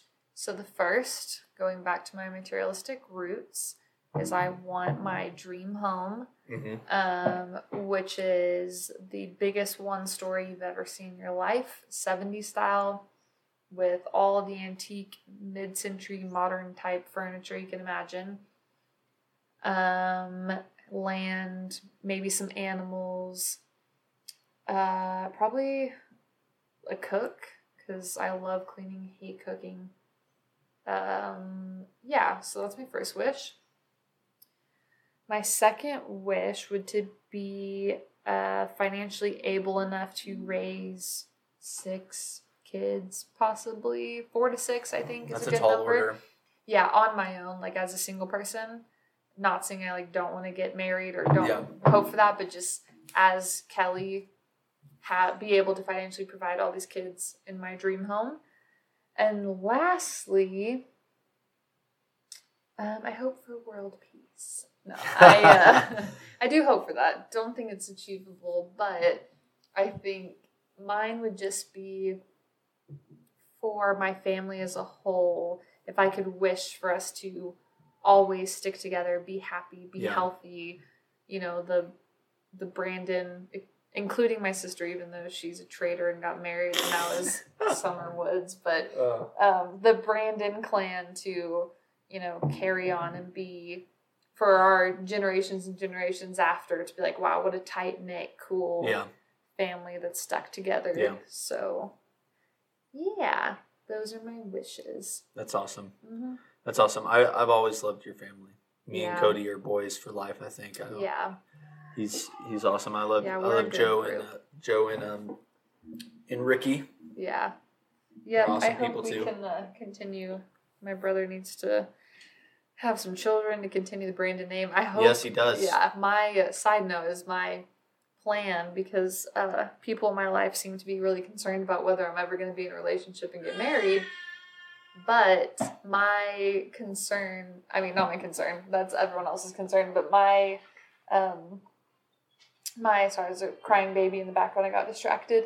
Um, Sorry for everyone's listening. We have a newborn in the house, and um, I'm not a podcast like awesome professional or anything. Um, I'm still new to this, so we don't have like an actual studio. and Yeah. I'm not gonna let my baby just you know.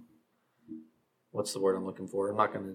Cry it out. Yeah, Yeah. if you got to cry, he's gonna cry, and if you, if you guys got to hear it, you're gonna hear it. I'm sorry Yeah. about you, but uh, he's an awesome baby, and uh, his mom is in there taking care of him right now. But Yeah. anyways, keep going. Sorry. Okay, so my thing is, people are concerned about whether I'm ever going to be in a relationship, be married. But my plan is to adopt children before I'm ever in a relationship again. So their last name will be Brandon. And then when I Mm. get married, Mhm. non traditionally, maybe my husband can change his last name to Brandon. I like so this I can keep the Brandon. And if not, then we'll just have different last names because that's also apparently a thing. That's that's what's up. Yeah, and then my kids will continue the Brandon. Hell yeah. Yeah, because I like being called Kelly Brandon. I like that name. Yeah. It's a good one. Yeah, hell yeah. What if a what i- i- is it possible another name could come along and be like, yeah, I like that too, or nah? Um, Or not even considering. Likely, the last person I dated, his last name started with a B, and so I Mm-hmm. was like, well, I'll still be Kelly B, and that's cool. Mm-hmm. Not opposed to that. I don't know. I just right now I feel very single and independent, raising my own kids, Mm-hmm. Yeah, financially capable. you're making it happen. yeah, like you know that don't need no man. Like for real, that's Mm. how I feel right now. You and- don't need no man, Kelly yeah, and so I'm like, if Hell I yeah. have kids and all their last names are Brandon and it's just me and my little Brandon clan, I am a okay with that. Roger that. I like it. Yeah, that's a goal for now. Hell yeah. And if some man decides he wants to put up with all that, then good Mhm. on you. Mhm. Hopefully, I know this because I'm Mhm. bad about that. Um. So um, let's. I think let's wrap this up. You want to. Go ahead and um, tell people where they can find out more about Grace Within Me, and Mhm. more about yourself, and yada yada yada. And where it can also can people donate on the Grace Within Me website and stuff? Cool. Yeah. So uh, Grace Within Me's website is gracewithinme.org. Um, you can donate, you can apply to volunteer, you can fill out um, an email thing if you want to join our mailing list. Email me if you have supplies you want me to come pick up. Um, and we also have an Instagram, grace.within.me. And Facebook, I think, is just Grace Within Me. Actually, not too sure about that. But I mostly post on Instagram anyways. Anything on Facebook is just a duplicate of Instagram. Um, my personal Instagram is Princess Pearl. Facebook is Kelly Brandon. Um, yeah. And I think all my information is on my website if people want to donate, want to get involved.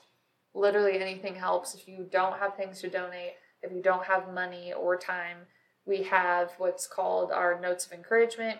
It's Just a little note card you can fill out with encouraging words for the children in foster care or who are being adoptive for their parents or for the homeless. Um, and that's Mhm. obviously appreciated as well because those go in all the bags that we give out. Awesome. Yep. Where where can people go to donate or not donate? Where can people in Fort Worth uh, go to uh, get involved in things right now if they wanted to? Because I know you Um, mentioned Union yeah. Gospel and stuff like yeah, that. Yeah, if you go to Union Gospel Mission, they're always in need of volunteers, and also because of COVID, they're not doing, um, they're not letting the what we call the outside people, the homeless people, come Mhm. in. We're just feeding residents, so they're doing sacked lunches and or breakfast and lunch, I think, for those people. So if you want to do, they need about 150 a day, I believe, of sack lunches. So you can do that um, and call them or email them to let them know you bring them to their warehouse. Presbyterian Night Shelter, I believe, is in need of volunteers. Not really familiar with the other ones because those are the only two that I've really been in contact with. Um, but yeah, any city you live in, figure out what your city needs. Like the city of Fort Worth has a newsletter goes out every month, and it talks about events going on, construction that's happening, things you can do to get involved. Me and some friends did trash bash re- recently and cleaned up the Trinity River, and that was really fun. Um, so yeah, get involved. Hell yeah. Well, Kelly, I think that wraps things up. You got anything else? That is all I have for today. Dude, I really appreciate you like doing this with me. This has been a lot of fun. I think it was better the second time around too. Mhm. And I definitely want to have you on again if you're open to doing that. For and sure. like thank you. You're the first live show and thank you for being a Yeah. trooper because we had some Yeah. shitty problems and I was like literally like thinking to myself like I cannot do Kelly this way. So Mhm. like I appreciate it. So Yeah. fuck yeah. Thanks for having we did me. it. We did it. We're out, boys. Woo! All right, guys, that wraps up the show. Um, thanks for tuning in. Um, wow. Kelly B, ladies and gentlemen, what an awesome person. I'm going to leave a link in the show notes so you guys can go check out uh, Grace Within Me website so you guys can donate or get involved. Um, I appreciate everybody listening in. Super awesome. Um, super, super, super duper awesome. Um, I got some more shows lined up for you guys. Um, please like, share, and sub- sub- subscribe. Sorry. Um, as you know, I'm illiterate and can't speak. Thanks for tuning in, guys. See you later.